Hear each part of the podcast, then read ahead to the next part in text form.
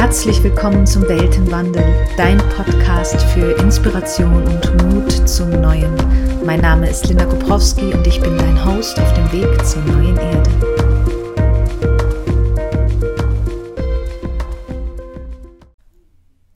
Schön, dass du wieder mit dabei bist. Heute gibt es ein Interview und zwar geht es um ein Thema, das mir persönlich sehr am Herzen liegt.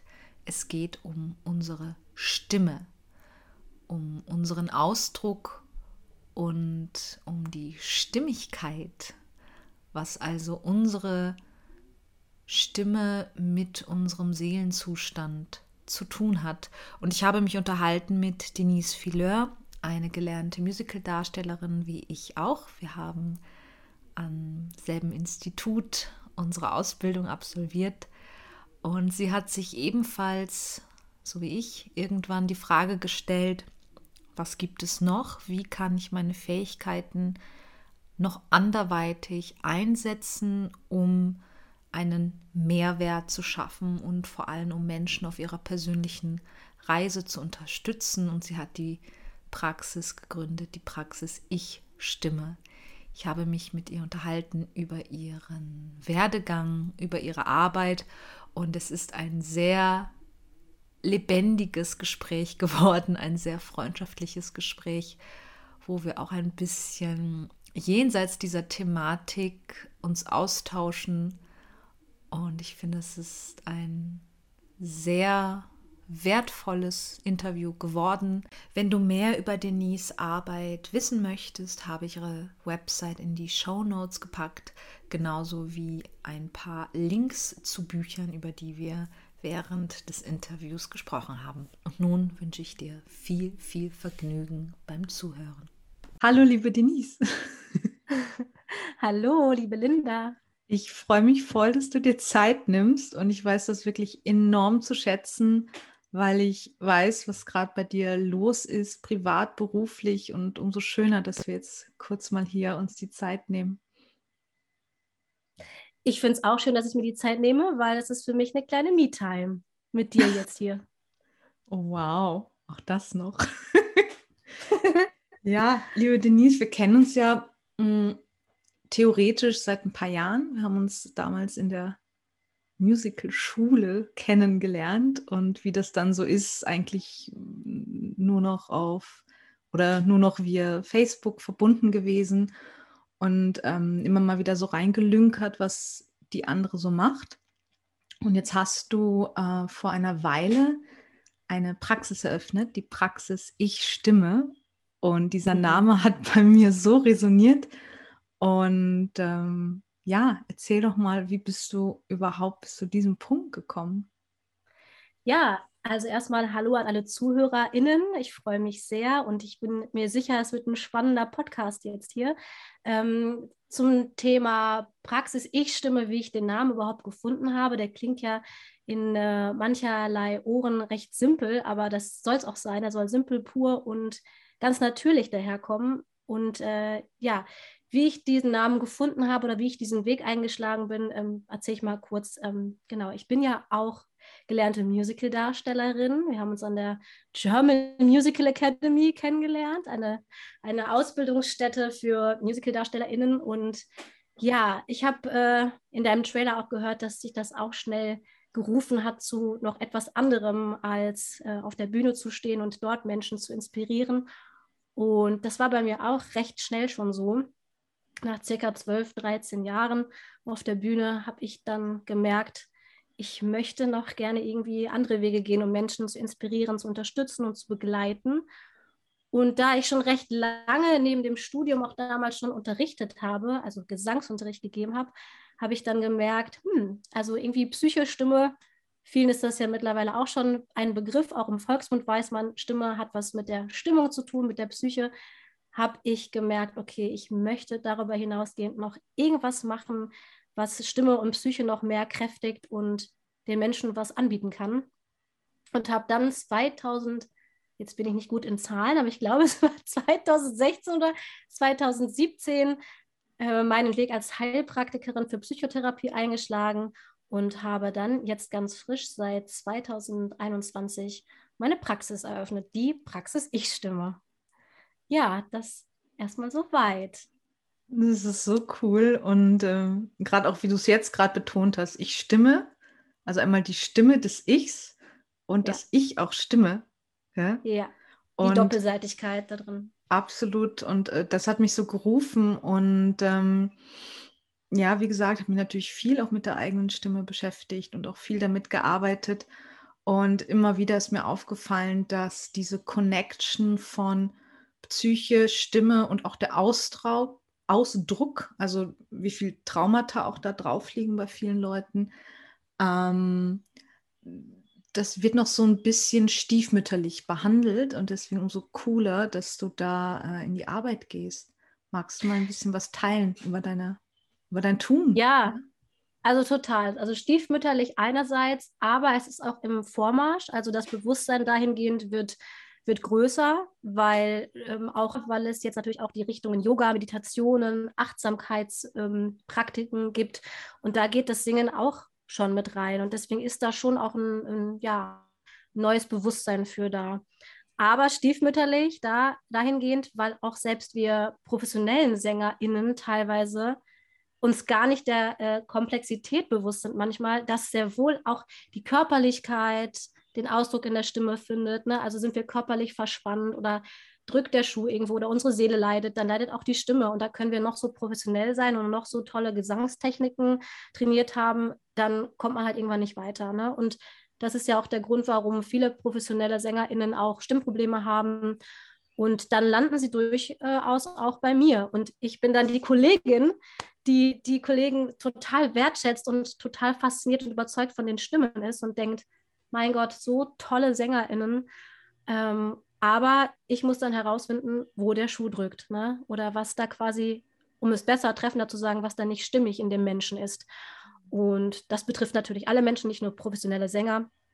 Ich wollte nur die Brücke schlagen, dass ich da natürlich erst viele Kollegen getroffen habe auf diesem Weg und die sich mir anvertraut haben. Und jetzt ist das wirklich ähm, eine ganz große Brandweite an ja, Kindern, Jugendlichen, die sich erstmal herausfinden wollen, äh, experimentieren wollen. Ja, Erwachsenen, die merken irgendwie, irgendwas ist nicht rund, irgendwas ist nicht stimmig. Das kann man zum einen natürlich auch psychotherapeutisch nutzen, dieses Medium Stimme. Also das nutze ich viel. Dadurch ist der Name Praxis Ich-Stimme auch diese Doppelseitigkeit äh, entstanden. Ja, zum einen dieses Ich bin stimmig mit allen meinen Gefühlen. Ich darf da sein, alles, was ich habe und bin und aber auch halt die Ich-Stimme bezogen auf das Singen. Also das war mir wichtig, dass das nicht einfach nur eine psychotherapeutische Praxis ist, sondern mit diesem künstlerisch-kreativen, therapeutischen Aspekt auch noch dazu. Unterscheidet sich auch zu der Musiktherapie ein bisschen, denn äh, da geht es nicht um Instrumente, sondern um die Stimme wirklich an sich. Und ja, was erlebe ich in meinem Alltag? Ich habe äh, verschiedene Zweige, also Angebote, natürlich einmal das Psychotherapeutische, dann auch den ganz klassischen Gesangsunterricht, wie man den vielleicht auch kennt, wenn man schon mal ein paar Berührungspunkte im Chor hatte. Ähm, und das geht eigentlich fließend ineinander über. Ne? Also ich habe teilweise manchmal Menschen, die wirklich ja, psychische Erkrankungen haben und allein und durch das Singen aber ihr Selbstvertrauen stärken oder auch eine Ressource da drin finden, die gewisse Charaktereigenschaften offenlegt, denen sie vorher sich nicht bewusst waren. Also das stärkt sie. Das ist eine Methode, die ihnen eine große Selbsterfahrung bietet, ne? körperlich und auch spürbar und erlebbar. Kennst du selber ja auch als Schauspielerin. Wenn man sich körperlich da reingibt, dann erfährt man das alles nochmal besser, auch so Perspektivwechsel, wenn man gerade so Beziehungsprobleme hat, um da nochmal eine andere Perspektive reinzukriegen. Und ja, also die Übergänge sind fließend von Therapie zu einfach lustig drauf loszusingen. Hm. Das heißt, du hast nicht unbedingt oder du hast wahrscheinlich zwei Arten Menschen, die zu dir kommen. Die einen, die sagen, ich möchte meine Stimme zum Fließen bringen und die anderen, die vielleicht mit anderen Thematiken kommen und dann über die Stimme gearbeitet wird. Verstehe ich das richtig? Ja, also ich glaube, es sind mehr als zwei verschiedene Arten von Menschen. Ja. Aber ja, so könnte man es auf jeden Fall zusammenfassen. Ja. Super. Und was hat dich dazu bewegt, dass du diesen Schritt gemacht hast vom selber was ausdrücken zum ich möchte gern die Reise von Menschen unterstützen oder ich möchte schauen, was noch alles möglich ist? Ich glaube, mm, ganz angefangen hat diese Reise eigentlich damit, dass ich immer schon selber im Singen einen ganz starken, ähm, eine ganz starke Ausdrucksmöglichkeit gefunden habe, meine Gefühle auszudrücken, überhaupt zu finden. Also in der heutigen Zeit fällt es den Menschen ja unglaublich schwer, Bedürfnisse zu äußern, weil sie ihre eigenen Bedürfnisse, gar nicht mehr wahrnehmen können oder weil sie irgendwie so versteckt sind oder verdrängt sind. Und Singen ist so eine leichte Möglichkeit, weil sie so ja, seicht daherkommt. Wir singen mal ein bisschen und gucken mal, was passiert. Ähm, die es einem ermöglicht, da so einen Zugang zu, zu kriegen und Gefühle fließen zu lassen. Und da geht es gar nicht um eine schöne Stimme per se, sondern um diese Gefühlsausdrücke und diese kleinen, feinen Nuancen überhaupt erstmal selber ähm, zuzuhören, zu lauschen und wahrzunehmen. Und ich glaube, das ist das Spannende. Ich habe gemerkt, wenn ich als Darsteller auf der Bühne stehe und wir Geschichten erzählen, seien sie äh, tiefgründig oder wirklich Showtime-Momente ganz gleich, dann berühren wir die Menschen auch. Ne, wir regen ja auch in ihnen die Gefühle und ähm, sie gehen mit uns auf diese Reise und es inspiriert sie zum, zum Weiterdenken. Und das ist aber irgendwo dann auch begrenzt, weil es ist so, es hat nicht den direkten ähm, inneren Kern aus den jeweiligen Menschen heraus, sondern sie gucken wie einen Film und durch den Film sind sie quasi getriggert in ihren Gefühlen, aber es ist nicht aus, aus ihnen selbst heraus. Und wenn wir dann auf diese stimmliche Reise gehen oder auf diese körpertherapeutische, ich nutze ja nicht nur die Stimme, sondern ich habe auch andere körpertherapeutische Methoden, das Focusing zum Beispiel, dann ähm, kommt es wirklich aus dem Innersten heraus, nicht angeleitet durch jemand anderen oder durch ein Medium wie ein Film oder Musik, sondern wirklich aus sich selbst heraus. Und das wiederum bringen wir dann zum Ausdruck körperlich oder stimmlich. Und das ist toll, weil dadurch erfahren Menschen, was überhaupt in ihnen ist, an Potenzial, was möglich ist, was, was gesehen, was gehört werden will. Und man hört auch ganz klar, was halt nicht stimmt und was halt stimmt. Hm. Und das ist schön. Hm. Ich finde es ja auch insbesondere eigentlich total wichtig, dass viel auf diese Art und Weise gearbeitet wird, weil ähm, gerade in unseren Breitengraden ähm, wird die Stimme nicht mehr so genutzt, wie sie eigentlich mal gedacht war. Also es gibt noch andere Völker, andere Kulturen, wo man einfach, man sitzt am Lagerfeuer und man singt und es ist egal, wie es klingt und jeder stimmt, stimmt ein. Das heißt einmal diese Kraft von mehreren Menschen, die zusammen tönen, singen, ähm, was das für eine Frequenz ausmacht, was da für Räume aufgehen und dann das auch alleine zu tun. Eine Mentorin zum, zum Beispiel von mir, ähm, regt immer an, jeden Tag zu singen, zu Musik. Und zwar eine Musik mit einer guten Frequenz. Und es ist komplett egal, ob du den Text kannst, ob du die Töne triffst. Es geht darum, dass dein Körper in eine andere Schwingung kommt und aus diesem ähm, Feststecken wieder ins Fließen kommt. Und ähm, was glaubst du oder hast du irgendwie schon feststellen können, woran das liegt? dass wir da so eine Hemmung haben, einfach mal zu summen, zu singen, zu tönen. Ja, absolut. Also auch wenn man ähm, psychodynamisch darauf schaut, dann liegt das natürlich total tief begraben in so einer total urtypischen Scham. Also ne, wir haben Angst und wir haben Scham, eben nicht stimmig zu sein, wenn aus uns etwas herauskommt, direkt beschämt zu werden. Und in der Tat wurden das auch viele. Also viele SchülerInnen angefangen jetzt bei dem Unterrichten zum Beispiel, wo es jetzt noch nicht ganz so tiefgründig ist wie in der Psychotherapie. Aber auch da habe ich immer wieder über all die Jahre erlebt, dass das ein, ein ähm, ein Muster war, diese große Scham und Angst, die ihnen auch widerfahren ist äh, in der Vergangenheit, wenn sie gesungen haben, sei es in der Schule oder im Chor, dass dann teilweise LehrerInnen gesagt haben, oh, hör auf, du kannst eh nicht singen und oh Gott, scheußlich oder du bist zu laut. Es mhm. fängt schon an, nun bin ich auch Mutter von zwei Kindern, es fängt schon gesellschaftlich darin an, dass wir Kindern sagen, ah, psch, du bist zu laut, mhm. du redest zu viel und das ist auch so der Querschnitt, den ich auch bei KlientInnen oder auch bei, bei KollegInnen oder halt bei SchülerInnen oder StudentInnen, ich bin auch an der Uni, äh, also egal in welchem Feld ich arbeite, da ist überall die Erfahrung gemacht worden, dass man entweder als Kind schon gehört hat, ah, psch, du bist zu laut, du redest zu viel oder du kannst nicht singen, lass das lieber. ähm, oder man hat halt schlechte Erfahrungen damit gemacht, in Form von man wurde bewertet. Und wie du gerade auch gesagt hattest, ähm, andere Völker stimmen einfach mit ein und die stimmen dann auch. Also es gibt keine Bewertung. Da gibt es kein richtig und falsch, sondern da gibt es nur diesen einen resonierenden Ton, der mit anderen zusammenkommt und dann ergibt sich eine Einheit und jeder ist in dieser Einheit trotzdem individuell noch und schön in seinem individuellen. Und bei uns ist halt in der Gesellschaft immer, kriege ich auch Gänsehaut, ne? weil da ist immer der Gedanke, es muss, ähm, es muss etwas rauskommen und das muss dann perfekt sein.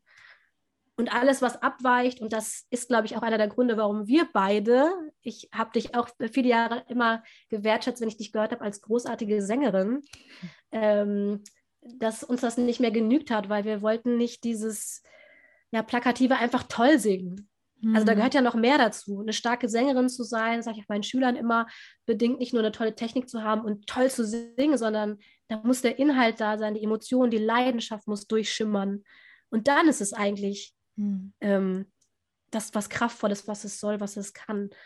Ja, und darin liegt es halt begründet, dass viele Menschen so unglaublich äh, große Scham entwickelt haben und weshalb auch die Stimme psychotherapeutisch so gut zu nutzen ist, dass man das quasi nämlich ähm, entfreest. Also in der Traumatherapie sagt man ja auch, äh, die Energie ist eingefroren mhm. aufgrund dieses äh, Schamerlebnisses oder Schockerlebnisses. Ne? Und wie du sagst, man will das wieder ins Fließen kriegen.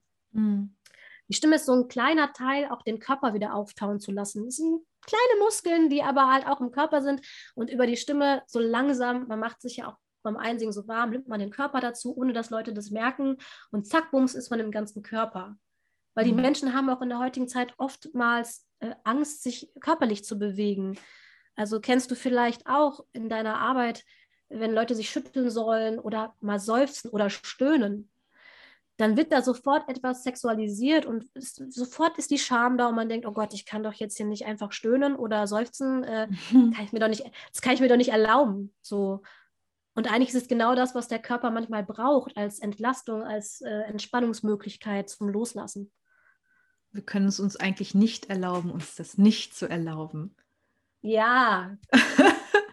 Also ja. dieses, was du sagst, tönen, stöhnen, auch schreien, es schreit niemand mehr, Nein. weil das so, ähm, ja, da, da, hängt Scham dran. Das hast, du, das hast du sehr gut zusammengefasst. Ich glaube, was unter allem immer liegt, ist wirklich eine Scham, zu viel zu sein, nicht zu stimmen. Und ähm, es ist ja auch, wenn man es einmal auf der muskulären e Ebene kann da ja wahnsinnig viel festsitzen und eben auf der energetischen Ebene auch. Und ähm, neben dem ähm, äh, Sexualchakra ist, glaube ich, das Kehlchakra, also wo der Ausdruck stattfindet. Das sind die beiden, wo am meisten Themen drin feststecken von uns, aber auch von Eltern, von Großeltern und auch vom Kollektiv. Und ähm, auch dieses Bild finde ich ja dann so passend. Es kann unten schon feststecken im Sexualchakra, die Energie, die ja aus der Erde kommt. Gell? Und sie kann aber auch eben in der Kehle festhängen. Und dann ist quasi dein Kopf immer abgetrennt vom Körper. Und ich habe das Gefühl, dass dadurch auch diese ähm, verkopften Entscheidungen manchmal entstehen, weil diese Verbindung zu Herz nicht möglich ist, weil da eben was ähm, feststeckt. Absolut. Also ähm, ich weiß leider jetzt gerade, vielleicht kann man das nochmal in den Show Notes irgendwie als ähm, Notiz dazugeben. Es gibt ein ganz tolles Buch von einem Gesangspädagogen auch, das ist schon recht alt, aber der spricht auch von Verpanzerungen und das trifft es auch mm. ganz gut. Hm.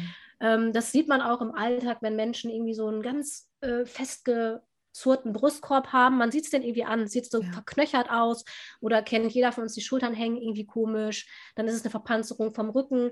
Ähm, ich, wie gesagt, ich arbeite auch sehr ganzheitlich, bin sehr körperlich, auch, auch im Gesangsunterricht bin ich sehr ganz, ganzheitlich, lasse viele Elemente einfließen. Das mit der Chakrenlehre, das äh, lasse ich auch mit einfließen, wenn jemand offen dazu ist. Ich finde das auch ganz wichtig. Und letztendlich ist es auch egal, wie man es benennt. Ob man sagt, es ist eine spirituelle, energetische Ebene oder es ist wirklich eine ähm, anatomische, körperliche, physische Ebene. Also letzten Endes ist beides irgendwie gleich, nur ein anderer ähm, Impuls. Und das sieht man ganz klar, je nachdem, wie der Mensch so steht in seiner Haltung, so kommt die Stimme auch aus ihm heraus. Mhm. Und ich hatte auch mal einen Schüler, der war recht neu bei mir und der klang total zu und klosig und für mich klang der schon grollig. Also ich habe da schon diese psychische Komponente gesehen. Und irgendwann habe ich gesagt, du, ganz ehrlich, technisch gesehen ist die Stimme ganz frei. Da ist jetzt nicht irgendwas vom Handwerk komisch, aber du klingst so, als hättest du so einen unglaublichen Groll. Und da gibt es ja diese Sprichwörter auch im Volksmund, ne? Mir sitzt ein Frosch im Hals. Ähm, jetzt fallen sie mir natürlich nicht ein, ne? Aber du weißt bestimmt ein paar. Ich habe so eine Krawatte oder, ne? Sagt man doch. ähm, und ich habe. In ah, Deutschland sagt man Genieße. das. Ja, genau. Ja, wir typisch Deutschen, weil wir immer so unterschwellig aggressiv sind, weil wir vieles nicht aussprechen. Und da ist auch ein schon Kloß im Hals. Da hat er gesagt, ja, ein. ja, den simplen Spruch und der ist so legendär, genau, der fiel mir nicht ein. Ja, und äh, danke dir. Und der hat zum Beispiel auch gesagt, ja, genau, Denise, ja, ich muss es jetzt was sagen. Ich bin total wütend. Ähm, ich bin jetzt nämlich gerade im Scheidungsprozess mit meiner Ehefrau oder noch Ehefrau und äh, ach, da stinkt es mir so bis zum Hals und ähm, und das hat sich so, kennst du dann vom Kehlkopfchakra, hat sich so gesammelt da, die Energie war so blockiert. Ähm, und Wut ist halt einfach auch ein, ein Gefühl und es ist kein negatives Gefühl. Und da fängt es nämlich auch an. Wir schreien mhm. nicht mehr, weil Schreien wirkt so aggressiv, so negativ. Äh, wir bewerten das immer alles. Nein, Schreien ist einfach ein, ja, ein Impuls, den man nutzen kann, um was loszuwerden und das auch loswerden sollte. Ne?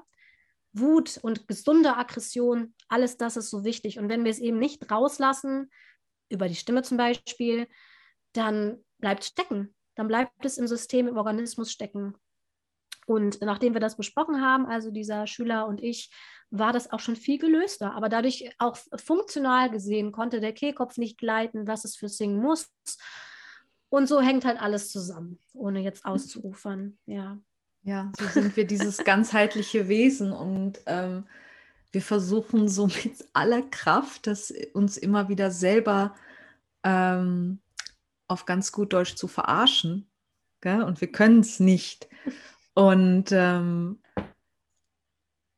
weil du das Thema Wut gerade ansprichst, gerade natürlich so in den äh, Zeiten, die wir haben oder auch die Zeiten, die wir hatten, ähm, habe ich gemerkt, dass ähm, es auch Unterschiede gibt von, ähm, ich erzähle mir eine Geschichte, also ich bin jetzt noch wütend über etwas, was vor einer Woche passiert ist. Ne? Das ist so ein bisschen dieses ähm, sich selbst Leid erschaffen. Aber es gibt auch einen sogenannten Freund von mir, sagte das so schön, eine heilige Wut, die eben dafür da ist, um ja. etwas rauszulassen.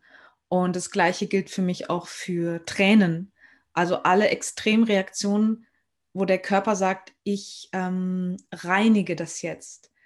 Und weil du ja auch Mutter bist, wo du das vorhin sagtest, äh, Kinder sollen still sein und weinen doch nicht und sofort immer trösten, anstatt zu sagen, dass du gerade weinst, ist fein. Es gibt kein ja, gut oder total. schlecht. Ja, also das ist auf jeglichen Ebenen, äh, in jeglichen Themenbereichen so, dass wir immer versuchen, was zu unterdrücken. Wir wollen Symptome unterdrücken, sei es in der Medizin, tut mir leid, für die ZuhörerInnen, die da vielleicht sehr schulmedizinisch dran hängen. Das hat absolut seine Berechtigung, aber natürlich, das Kind hat Fieber, wir wollen das Fieber unterdrücken. Das Fieber ist aber ein Symptom und es möchte äh, den Körper regulieren. Es ist wichtig, nicht sofort irgendwie fiebersenkende Mittel zu geben. Also da zum Beispiel. Oder wir wollen unsere Wut unterdrücken, weil das schickt sich nicht. Äh, ne? Also bist du jetzt ein Mädchen, darfst nicht wütend sein. Das ist dann eher was für Jungs. Wir bewerten das schnell wieder. Mhm. Tränen dürfen nicht sein. Ah, sei nicht so eine Memme, unterdrück das lieber. Und nee, es ist genauso wie du sagst, das kann ich als Mutter bestätigen, das kann ich für mich als äh, Künstlerin bestätigen, für mich als pädagogische ähm, pädagogischer Mensch und auch als Therapeutin, äh, alles darf bei mir da sein. Und das, was du meintest mit heiliger Wut, das, das beschreibe ich mit gesunder Aggression. Mhm. Und das braucht es. Es braucht eine gesunde Aggression, weil das ist für uns ein Motivator, der uns nach vorne bringt, der uns ermöglicht, Ziele zu ähm, setzen und auch zu erreichen.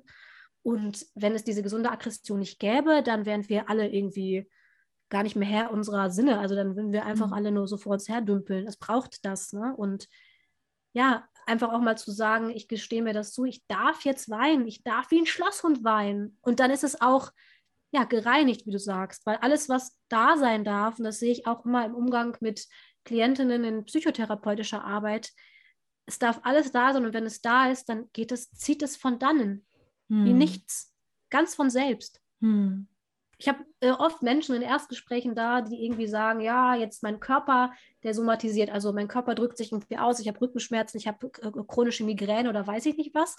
Also, ne, der Körper ähm, zeigt Symptome.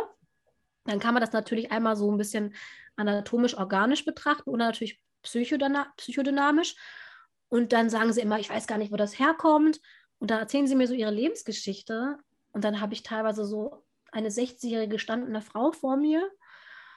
Und ich denke mir, ja, aber das, was du gerade erzählst, da ist doch kein Wunder was du geschuftet, was du geleistet hast, ne? dass du es auf deinen Rücken getragen hast, dass jetzt der Körper nach all den Jahren mal sagt, hallo, ich will gehört werden, mhm. ich habe auch mhm. meine Bedürfnisse und jetzt ist mal Schluss, ich kann nicht mehr und deswegen reagiere ich mit Schmerzen. Mhm. Und natürlich kann ich es jetzt wegdrängen und sagen, ah, ist nichts und ich äh, rationalisiere mir das oder ich pumpe mich voll mit Medikamenten, aber dann innezuhalten und mal rückblickend zu schauen, was habe ich alles bis hierhin in meinem Leben getragen, erreicht und geschafft. Mhm. Ne? Und dann den Zusammenhang zu finden, ist auch wieder schwer, weil es dann schon so lange her ist teilweise. Mhm. Dann braucht es manchmal jemand von außen. Und für mich war es dann jedes Mal klar. Und ich habe mir gedacht, naja, aber Wahnsinn, was sie alles geschafft haben. Äh, der Körper hat da ganz schön, also die Seele und der Körper als Einheit, die haben da ganz schön gelitten. Mhm. Und weil ihre Seele schnell auszublenden ist, ne, mit der Kopf kann sich immer schön ablenken, mhm. sagt der Körper halt mal, nee, so, dem mache ich jetzt den äh, gar raus. oh mm. Gott, ich bin so hm. schlecht in sowas und ich benutze das immer. Ähm, Kehr aus, gar aus, oh Gott, keine Ahnung. Den gar aus. Gar aus. Ja. Ansonsten schneidest du es bitte. ja, ich das, der, der Körper vergisst ja nicht, der speichert ja. Also ähm, der signalisiert ja dann ganz klar, also wenn ich gelernt habe, ähm, eben Symptome als Symptome wahrzunehmen von etwas anderem, kann ich ja mal schauen, gut, ähm, wo hängt es gerade? Ist das alt? Ist das jetzt gerade aktuell? Kann ich da jetzt gerade was dran ändern oder nicht? Ähm, und wenn du eben auch von so ähm, gestandeneren Personen erzählst, finde ich es ganz spannend, dass ähm, ähm, du vielleicht sogar manchmal die erste Person bist, die ihnen von außen mal einen Spiegel vorhält in allen Belangen. Ne? Ja. Erlebst du das, dass die Menschen da offen dann für sind? Mm, das ist ganz unterschiedlich, würde ich sagen. Und es ist auch nicht am Alter ähm, festzumachen und es ist, äh, es ist wirklich ganz, ganz unterschiedlich. Also mhm. es gibt wirklich Menschen, die was mich auch irgendwo erstaunt, das erste Mal zum Beispiel vom inneren Kind gehört haben. Das mhm. ist ja mhm. mittlerweile medial und auch durch Magazine so bekannt geworden, durch Stefanie Strahl, die ganz tolle Arbeit macht, ja auch das innere Kind, der innere Erwachsene, also diese ganzen Begrifflichkeiten, die sind ja gar nicht mehr nur auf der, äh, in der Psychologie so bekannt, sondern auch schon in der Gesellschaft ganz, ähm, ganz populär und bekannt geworden. Und es gibt trotzdem Menschen, denen das ganz neu ist, auch, auch ähm, den Aspekt, dass natürlich ganz viel aus der Kindheit herrührt und dass äh, wie mit uns gesprochen wurde, wie unsere Bedürfnisse erfüllt wurden, dass das natürlich einen ganz enormen Einfluss auf unser jetziges Leben hat. Das ist vielen auch noch ganz ja, neu dann. Hm. Da bin ich auch immer so ein bisschen perplex, weil ich denke mir, das ist gar nicht mehr im, in meinem Kopf so tiefenpsychologisch äh, hinter verschlossenen Geheimtüren nur für Therapeuten zugänglich. Hm. Ähm, aber scheinbar sind da viele auch immer noch überrascht. Ach so, okay, jetzt verstehe ich mich erstmal. Ähm, und gerade dieses ähm, körperliche Arbeiten, das ist für sehr, sehr viele Menschen schwer. Aber das kann ich auch verstehen und das geht mir teilweise auch manchmal so, weil das so unglaublich ehrlich ist und so krass um die Ecke kommt. Also wenn man es einmal fließen lässt, kann man es nicht aufhalten. Hm. Und das ist für viele ja so beängstigend, ne? etwas mal loszulassen. Viele hm. Menschen äh, habe ich jetzt auch das Thema auf meinem Instagram-Account bald. Äh, viele Menschen haben auch so viel Angst vor ihrer eigenen Wut, weil die so angestaut ist und so unterdrückt wurde, dass man denkt, wenn man sie jetzt mal rauslässt, dann wird man jemanden, sage ich mal jetzt, robottechnisch auf die Fresse hauen, mhm. was man nicht mhm. tut. Aber die Angst ist so da, ne? weil mhm. die so mhm. zerstörerisch wirkt. Genau. Und deswegen ist dieser Zugang zum Körper für viele so ganz, ganz schwierig. Und natürlich, der Körper speichert sich das, je nachdem, wie man traumatisiert ist und das aufgearbeitet hat, ähm, ist es natürlich auch ganz schmerzhaft, sich zu öffnen. Mhm. Und äh, ich hatte auch mal eine Frau, war ich auch ganz berührt, sie hat auch ganz viel in ihrem Leben gewuppt, war auch ähm, als geflüchteter Mensch hier dann in Deutschland, er hat sich jetzt hier aufgebaut mit Selbstständigkeit, aber ist halt geflüchtet, wie gesagt, ist auch äh, total, ähm, total aktuell wieder, leider aktueller denn je. Ähm, und die war das überhaupt nicht gewohnt, jetzt mal berührt zu werden ähm, ich meine nicht körperlich berührt, sondern auch emotional berührt. Ähm, mhm. ich habe dann die Hand auf den Rücken gelegt mhm. und das hat sie aber so tief berührt. Es hat so tief nachgewirkt. Das kannst du, glaube ich, nachfühlen, was ich mhm. meine. Ne? Also es hat sich so viel in ihr gelöst. Ähm, ich hatte fast was Mütterliches für sie. Mhm. So würde ich jetzt mal sagen. Man sagt ja in der Psychologie auch nachnähren. Ne? Ja. Also ähm, therapeutisch arbeitende Menschen oder auch, auch im besten Fall pädagogisch arbeitende Menschen oder jeder, der mit Menschen arbeitet, der, der nährt manchmal einen Menschen nach, so. Ja. Ne? Ähm, und das hat so richtig ihren, ihr Mangel hat das so richtig aufgesogen, diese körperliche Berührung, mhm. und hat sie emotional so gefüllt und das war total schön und das war für mich auch berührend. Und weil wir ähm, im Vorfeld von diesem Podcast ja auch gesprochen haben über Authentizität, Authentizität, so. Ähm, das, äh, das, da bin ich auch immer ganz authentisch, da musste ich auch weinen, weil das auch mhm. in mir so resoniert hat und ich so ähm, ja, emotional ebenso berührt war, dass diese Frau auch wieder gestanden hat, zwei Kinder, eine erwachsene, starke, wunderschöne Frau, ne, so die so für sich im Leben auch wieder steht und dann auf einmal so ganz klein wird und so ganz kindlich und ganz zerbrechlich. Und mhm. ich, die mich, weil ich sehr klein bin von der Konstitution, sehe mich auch immer eher kindlich, war auf einmal so eine Mutter. Also ich bin eine mhm. Mutter, davon mal ab von zwei Kindern. Aber weißt du, wie ich meine? In dem Kontext war ich was Mütterliches und habe sie so ein bisschen eingehüllt und das war sehr schön und sie hat das auch sehr genossen und das zeigt mir, was wir für so ein, was wir für ein starkes Defizit manchmal haben an, an körperlichen Berührungen und was natürlich durch Corona auch noch äh, extremst äh, verstärkt wurde, leider. Mhm. Vor allem diese äh, bedingungslose Berührung, diese absichtslose Berührung. Und da rede ich, und deswegen ist ähm, für mich immer dieser Riesenunterschied, fasse ich jemanden an oder berühre ich jemanden. Und ja. ähm, das merkt man meistens erst dann, wenn es passiert, wie du sagst, in diesem Moment so, boah, da berührt mich jemand.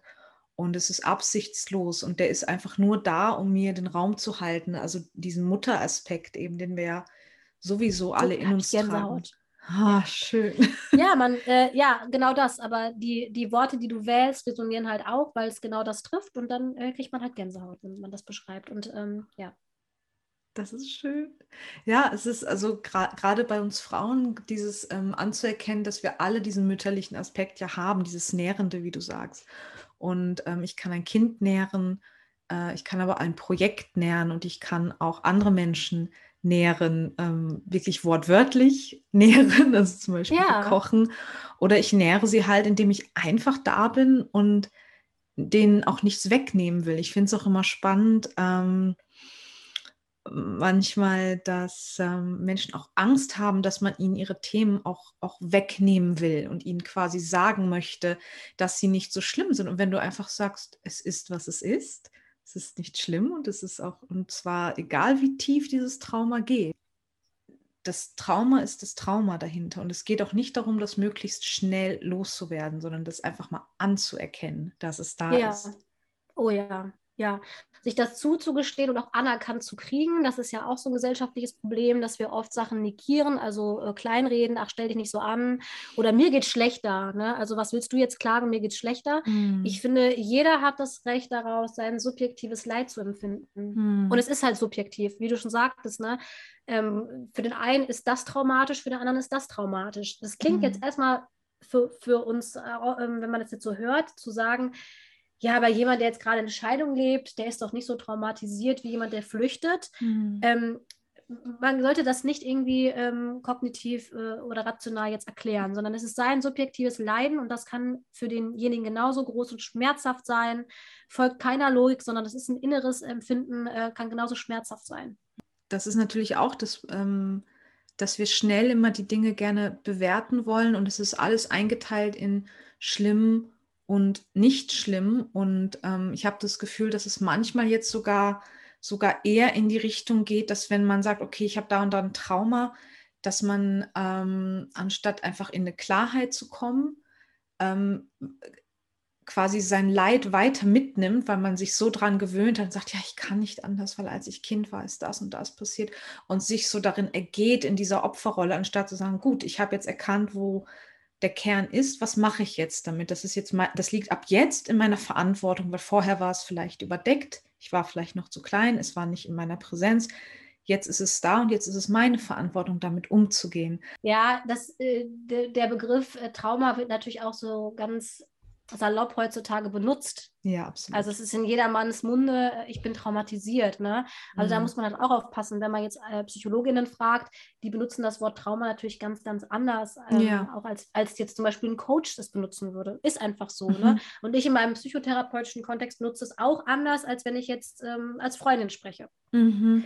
Ähm, und das führt natürlich dazu, ich glaube, wenn jemand wirklich schwer wiegend traumatisiert ist, dann würde der sich damit nicht quasi so, ich sag's mal vorsichtig, ähm, schmücken mit mhm. äh, oder äh, entlasten, weil das schafft es natürlich auch. Zu sagen, ich bin äh, traumatisiert oder das ist halt so, ist ja auch eine Entschuldigung und ist auch irgendwo ein Schutz. Mhm. Und es ist auch, es bietet einem auch irgendwo ähm, einen kleinen Gewinn, ne? weil man ist umsichtiger mit jemandem dann vielleicht ähm, oder ist schutzbedürftiger, wenn man sagt, ja, und es ist natürlich aber auch ein leichtes zu sagen, ja, ich bin halt so. Mhm. Mhm. Und du ich glaube aber, dass jetzt damit klarkommen.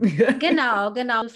Die wollen ja in ihrer Verantwortung sein und die können nicht, weil sie körperlich noch in dieser Erregung sind, mhm. in dieser, in der, dieser festgesetzten Energie. Aber sie wollen ja eigentlich wieder frei leben. Sie wollen frei mit anderen Menschen sein. Sie wollen die Verantwortung übernehmen. Ne? Mhm. Es geht nicht um Menschen, die gerne sich in Szene setzen und mhm. eben in dieser Opferrolle halten, damit sie irgendwo auch besonders sein können hm. und diesen, diesen Status haben, oh ja, die hat ein schweres Päckchen zu tragen. Ne? So, sondern es geht um, äh, ja, um wieder zurückzukommen, äh, um die Verantwortlichkeit. Ja. Die muss man sich aber auch bewusst nehmen. Die, äh, ja. Das ist der Kern schlechthin, diese Selbstverantwortung, und zwar wirklich radikale Selbstverantwortung. Und, ähm, anders geht's nicht. Ja. Anders geht's nicht und anders kommen wir eben auch nicht weiter in diese neue Schwingung, diese neue Energie. Und ich merke aber, dass immer mehr Menschen diesen Weg gehen. Und das darf man nie vergessen. Es braucht sehr viel Mut, das zu gehen, weil du hast es vorhin kurz mal erwähnt. Wenn du hinguckst, egal wohin, das ist erstmal ziemlich schmerzhaft und das ist alles andere als angenehm. Daher muss das auch aus einem selbst kommen. Dieser Wille muss aus einem selbst kommen, weil der Weg eben ähm, nicht nur mit Regenbogen und Einhörnern geschmückt ist. Nein, auch mal zwischendurch, gell? Ja. Aber ähm, eben zu realisieren, dass beide Seiten auch dazugehören. Ja, das ist dieses äh, Good Vibes, oh, mein Englisch ist auch so schlecht, entschuldigt bitte, Good Vibes Only. Mm. ne, dieses, ähm, diese toxische ähm, Positivität. Absolut. Äh, Gerade bei Instagram und in den Medien. Ähm, ich glaube, unsere Generation ist da schon wieder so ein bisschen, hat es auf dem Schirm, dass es das nicht gibt und dass mhm. das eher konstruktiv ist.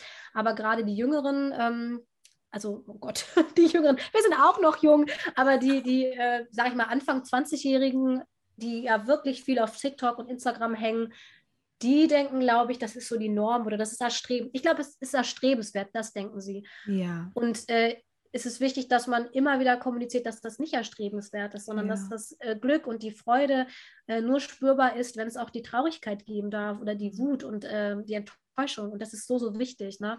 weil wir lernen aus unseren Fehlern mehr als aus unseren Erfolgen. Mm. Oh ja, da sprichst du was diese, ganz Wichtiges an. Ja, und auch nochmal zu dieser Verantwortlichkeit. Ich habe das Gefühl, es ist auch wieder in der Veränderung, aber es darf noch so viel mehr sein, weil wir geben so gerne Verantwortung ab. Also unsere Kinder geben wir gerne in Verantwortung an die ErzieherInnen oder an die LehrerInnen und sagen, ja, da verbringen doch die Kinder die meiste Zeit, also sollen die mal alles klären. Ähm, wir geben unsere Gesundheit so gerne in die Verantwortung mhm. von Ärzten oder Medizinern oder Therapeuten oder was auch immer. Aber letzten Endes ist es immer die eigene Verantwortlichkeit, die eigene Selbstwirksamkeit, die einen Menschen äh, heilen lässt oder zumindest ähm, integriert mit ihrem Problem umgehen lässt. Mhm. Es ist ja nicht alles, es ist ja nicht alles heil, ähm, ähm, nein, du weißt schon, es ist nicht alles heilsam. Also es kann nicht alles gesund werden. Es mhm. gibt natürlich manche Erkrankungen, die, die bleiben chronisch ne, oder verschlechtern sich, aber die Art, wie wir diese Krankheiten annehmen, mhm. damit zu leben lernen, das ist, liegt in der Verantwortlichkeit von einem selber. Und das kann mhm. einem, kein, kann einem niemand abnehmen. Wenn ich Klienten äh, bei mir habe, ich habe es auch in meinem Erstanamnesebogen stehen, äh, dann ist die Frage, wie viel Prozent ähm, hältst du die Verantwortung ihrer, also deiner, natürlich sieht sich die Klienten, aber wie viel Verantwortung übernimmst du für diese Thematik? Wie viel liegt bei dir, wie viel Prozent und wie viel Prozent liegt bei den anderen? Mhm. Und wenn man diese Frage schon ehrlich beantwortet, dann weiß man schon ungefähr, wann kann man diese Reise jetzt starten? Mhm. Oder muss man vorher noch mal was anderes klären? Mhm. Ja. Das ist natürlich eine super Startfrage. Ich hatte das letztens erst, ähm, da ging es wirklich um ähm, recht, recht schweres Thema. Also es ging um sexuellen Missbrauch. Und ähm, auch da natürlich achtsam und vorsichtig, aber auch da irgendwann an den Punkt zu bekommen, was hast du für einen Anteil an diesem Geschehen? Weil wir haben immer einen Anteil an jedem Geschehen. Es passiert nie etwas ähm, einfach so. Und manchmal ist es nur, dass ich zulasse oder dass ich viel mit mir machen lasse, um am Ende geliebt zu werden. Wenn es nur das ist am ja. Ende.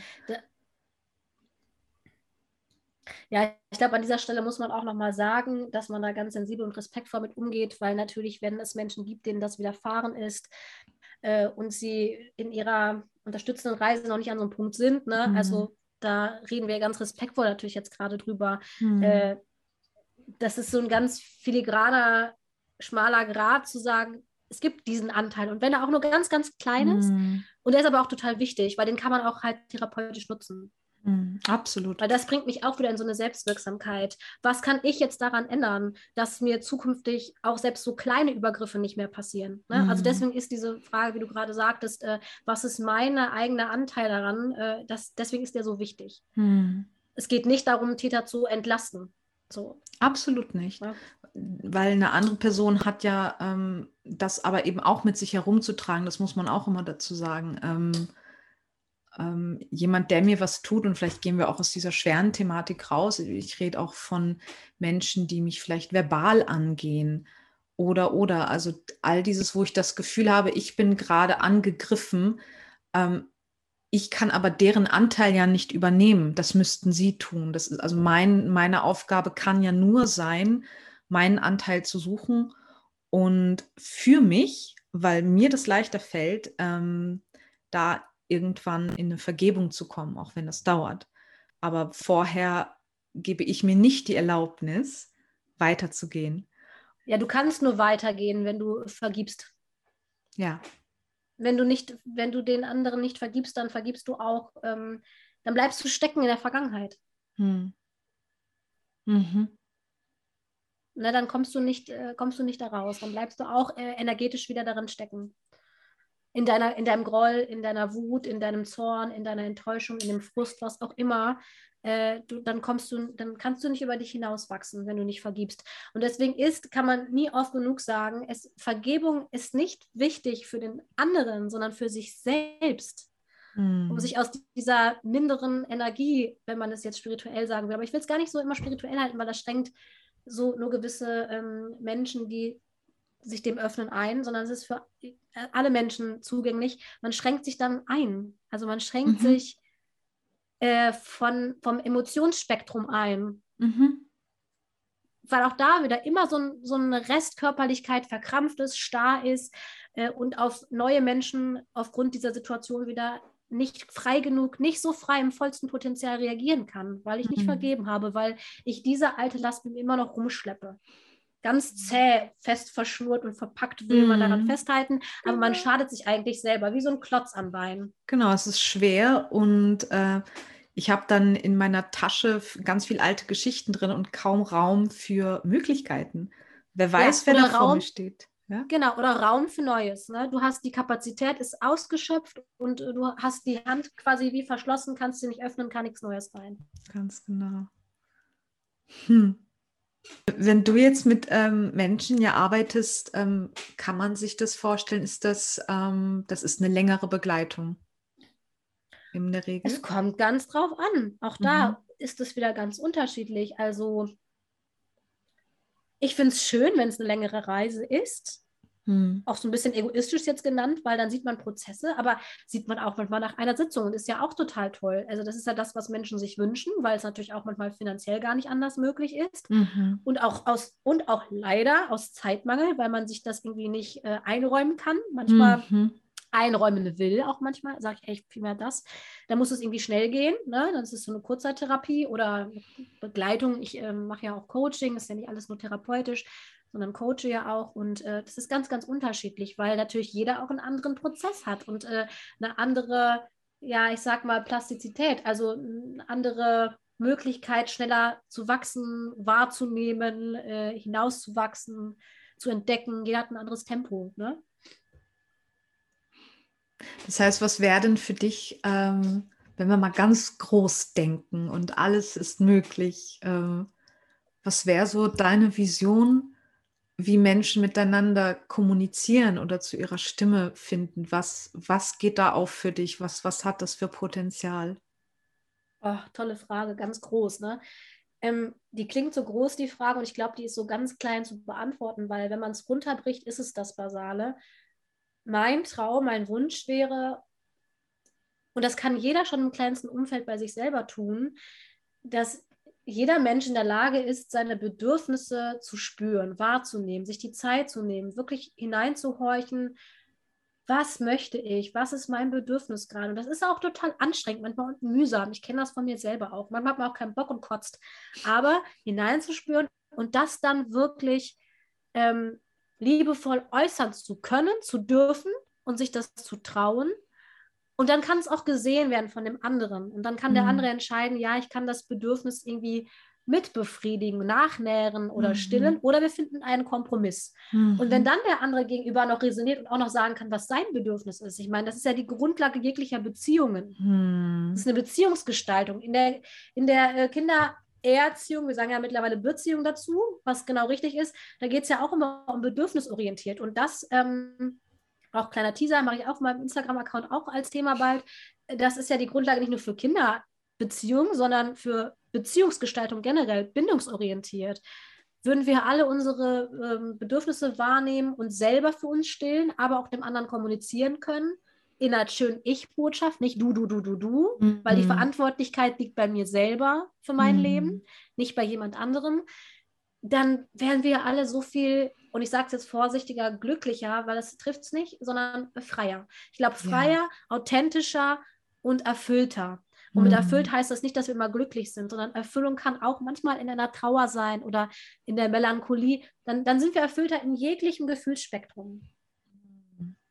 Mhm. Und dann braucht man auch nicht, dann braucht man auch nicht Angst haben vor irgendwelchen feinen Nuancen, weil dann darf alles da sein, weil der andere kann es teilweise, wenn ich es vielleicht nicht mal immer schaffe zu halten, weil ich mal auch schwach sein kann und darf, dann kann der andere oder andere können es vielleicht auch mal mit mir mithalten. Und das ist mm. doch schön. Da habe ich schon wieder Gänsehaut, mm. weil ich glaube, das schafft so eine Gemeinschaft. Ne?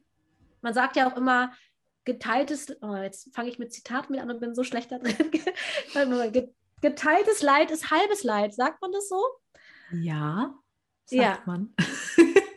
dann müsste es ja heißen, und geteilte Freude ist doppelte Freude. Vielleicht könnte man es auch so umdrehen. Also genau.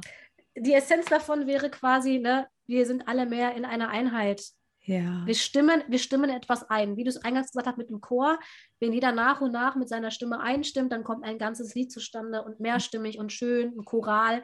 Ähm, und das ist, glaube ich, was Gefühle angeht oder mhm. ja, Menschen, Menschenresonanz und Beziehungen angeht, genau das. Und das wäre so ein Ziel für mich. Mhm. Und, und ich bin einfach erfüllt in dem, was ich mache. Und ich bin so glücklich damit, ähm, um den Bogen zu spannen, dass zu meiner künstlerischen Tätigkeit diese ganzen äh, Arbeitsmöglichkeiten für mich gekommen sind, in mein Leben gekommen sind, um das im kleinsten, in meinem kleinsten Wirkkreis zu tun, zu leben, weil ich lebe mhm. das. Ich lebe bindungs-, beziehungsorientiert mit meinen Menschen. Nicht nur mit meinen Kindern, mit meinem Partner, mit meinen Kollegen. Ähm, ich versuche es im Theater zu schaffen. Es ist wirklich schwer da in dem Bereich, muss mhm. ich sagen, weil es da so, so eine große Hierarchie irgendwie gibt und so ein Machtgefälle oft, weil Menschen eben nicht ganz in sich reinspüren dürfen und dann wieder frustriert sind und das auf andere übertragen und so weiter.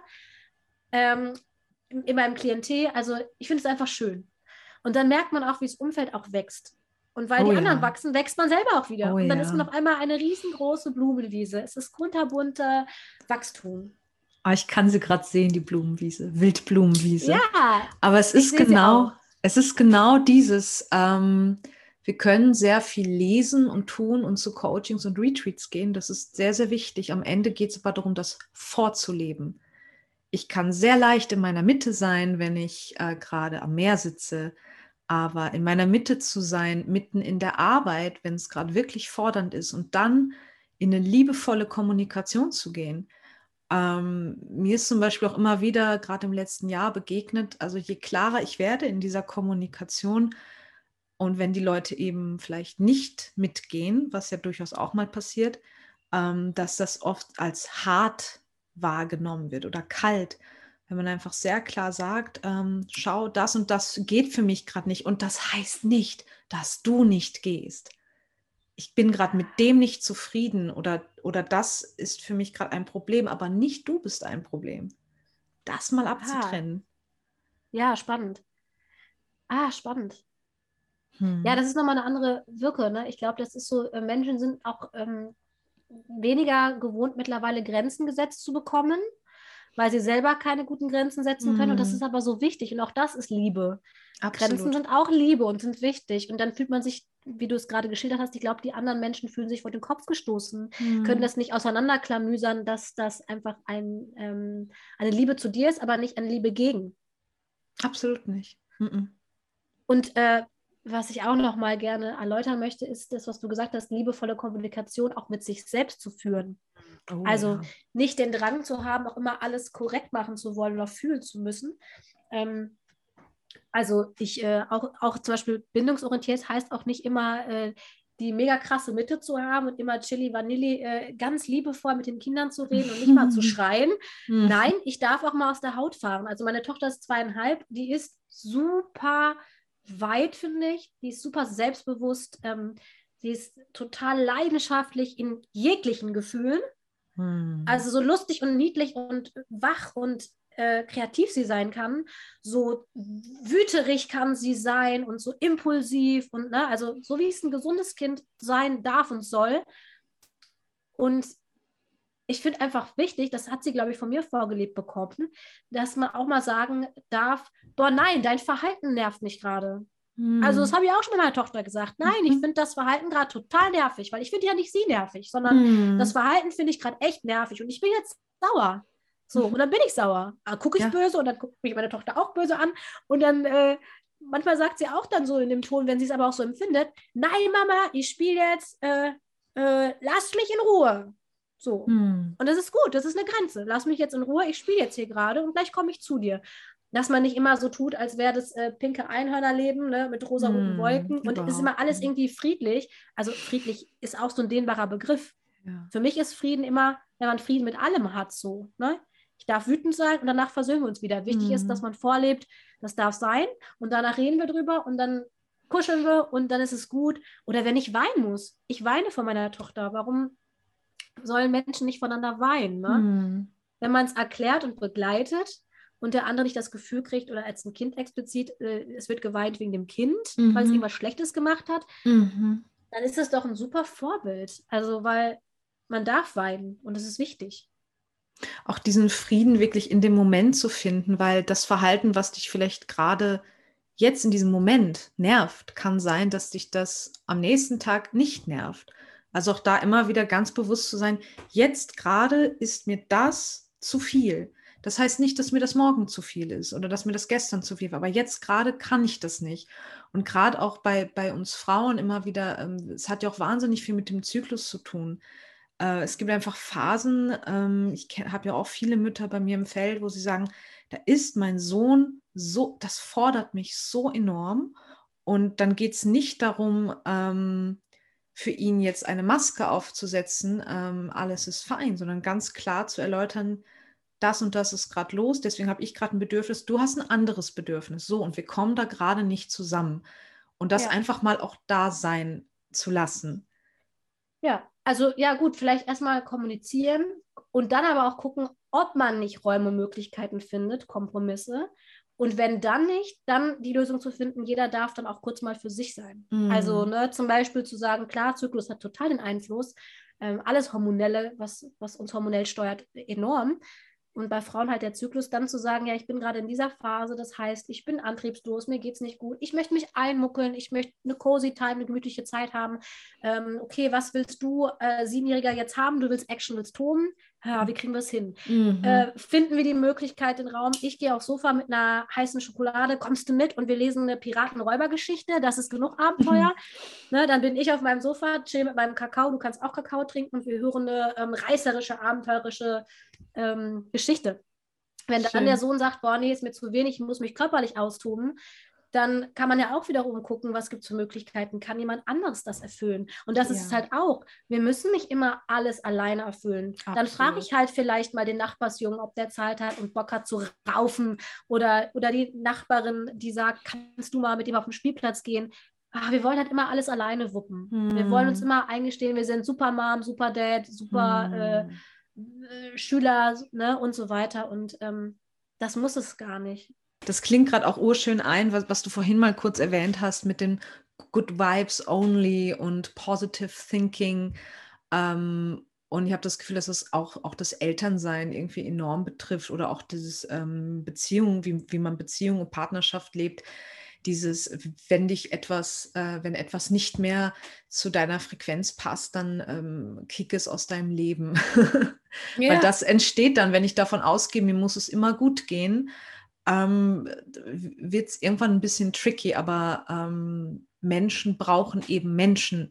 Dafür sind wir hier. Und diese Kunst, ähm, miteinander ähm, nicht nur zu kommunizieren, sondern eben auch zu entdecken, ähm, wo ist die Liebe? Das heißt, ich liebe dich so sehr oder ich liebe Menschen und habe dadurch ja auch ein Interesse daran, dass es ihnen genauso gut geht. Das heißt, es kann auch mal sein, dass mein Bedürfnis nicht zu 100 Prozent erfüllt ist.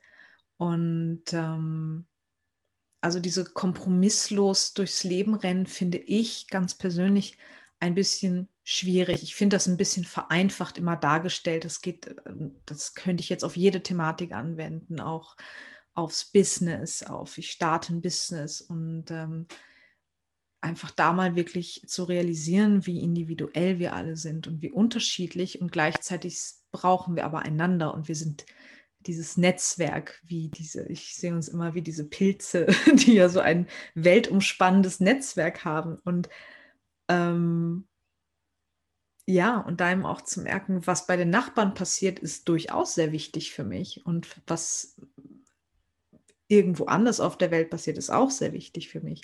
Nicht, weil ich es dramatisiere und in den Nachrichten sehe, sondern weil das ähm, einfach was ausmacht. Ja, voll. Wir brauchen einander, weil wir Spiegel sein können, ähm, Lebenslernpartner, also absolut. Und wir lernen ja auch nicht aus Forderungen oder ähm, Anforderungen, sondern aus Erlebnissen, aus Erfahrbarem, aus, aus ähm, das, was wir ja, was wir wahrnehmen, was wir vorgelebt kriegen. Das, was ich will, was man mir nicht tut, tue auch keinem anderen an. Ach, was schon für wunderschöne Dinge entstanden sind, weil man einfach da saß und sagte, ja, das ist, also erstmal macht das Sinn für mich. Also es ist immer diese, macht es Sinn für mich, mit dir zu kooperieren? Ja, natürlich. Also, und, und dann äh, fällt auch diese Bedürftigkeit weg, du machst was für mich, ich mache was für dich, sondern dann ist das auf einmal ein, ähm, wie soll ich das sagen, ein Feld, in dem ich einfach weiß, ähm, ich bin sicher und ich bin sicher, weil ich immer klar äußern kann, was gerade los ist und andersrum, wie du das so schön sagst, andersrum dich auch hören kann und wahrnehmen kann. Und äh, wenn das in eine Balance kommt, dann ähm, behaupte ich sogar, wenn wir wirklich groß denken, wie wir das hatten, ähm, endet auch jede Art von Gewalt und jede Art von Krieg. Ja. Und das sage ich so radikal, weil es so ist. Wenn wir uns ja. einander wieder ehrlich begegnen können, ohne diese ganzen Geschichten, ohne diese Masken, dann können wir uns nur lieben. Du kannst nicht anders als andere Menschen lieben. Geht gar nicht. Ja, ja, ja. Ja, das sehe ich genauso. Also das ist natürlich ein sehr großes Statement, aber ich kann das total unterschreiben. Aber wenn wir uns erlauben, dieses, dieses große Denken mal voranzutreiben, wenn man es so im Kleinen schon erlebt. Ich habe schon oft genug irgendwelche Gruppen, Kreise oder auch Freundeskreise gehabt und diese kleinen Momente, wo einfach jeder mal so einfach nur er oder sie selbst war, ohne irgendwas, ohne irgendein zutun. Da war auch, da ist so viel Liebe dann im Raum und der Raum flirrt und du denkst dir, es ist eigentlich gar nicht möglich, dass man sich gegenseitig Dinge antut in diesem Zustand.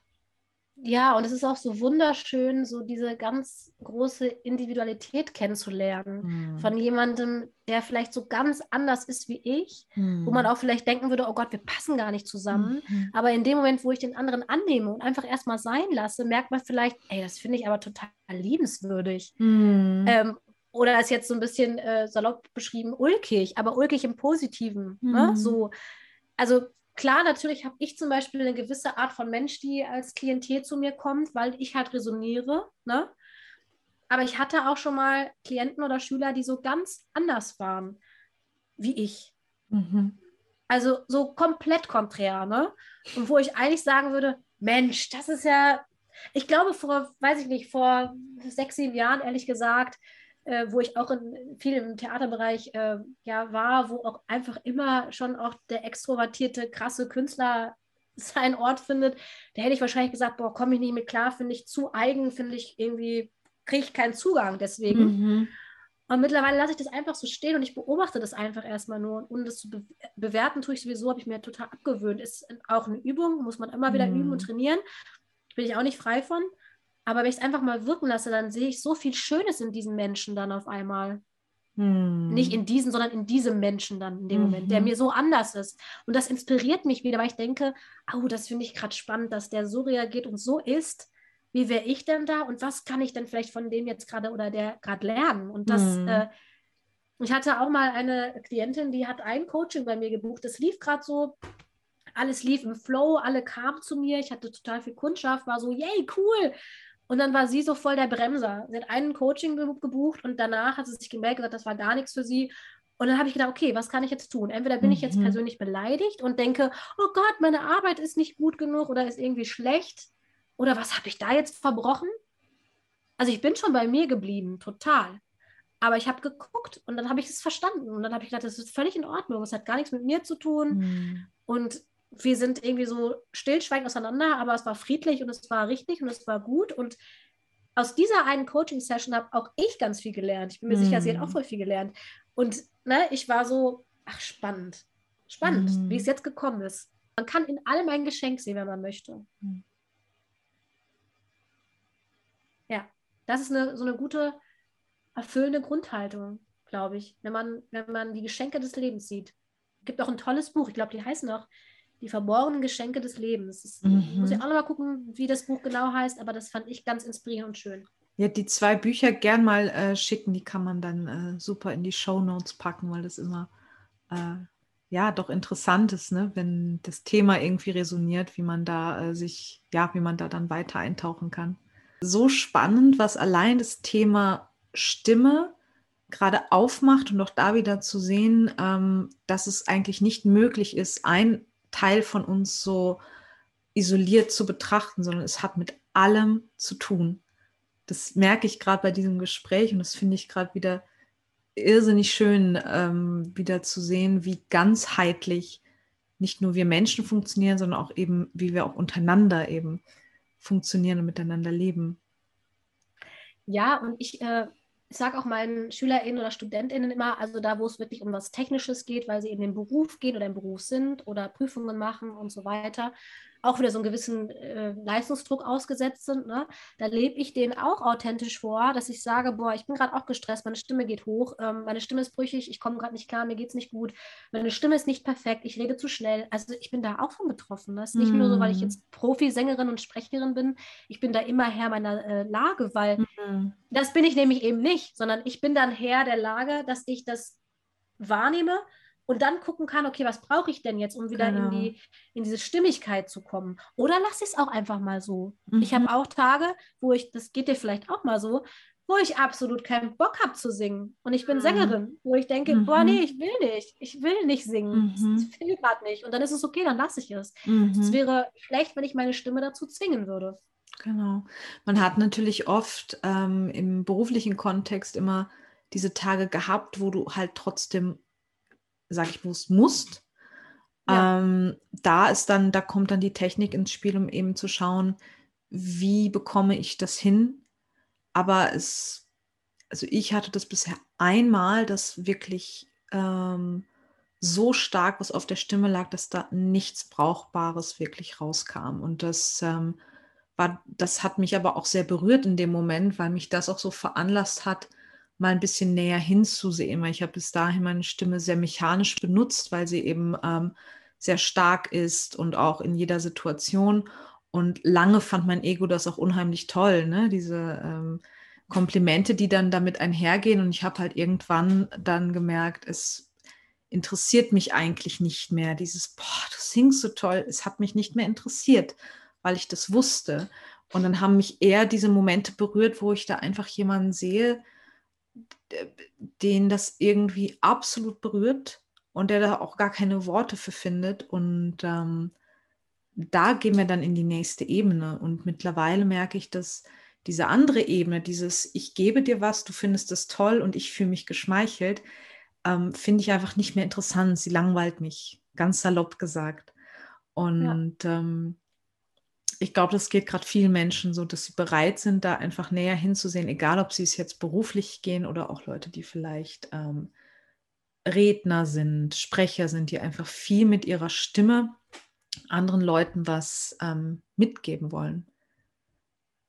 Ja, und ich glaube auch, dass wenn man ähm, sich schon den Gedanken macht, wie wirke ich, ist schon der Ansatz falsch. Ja. Mhm. Also ich habe auch ein Sprechcoaching gegeben ähm, und da hatte auch die Frau gesagt, sie will jetzt mehr auf Influencer-Dasein ähm, gehen. Und wie, wie kann sie es jetzt erreichen, dass sie sympathisch wirkt?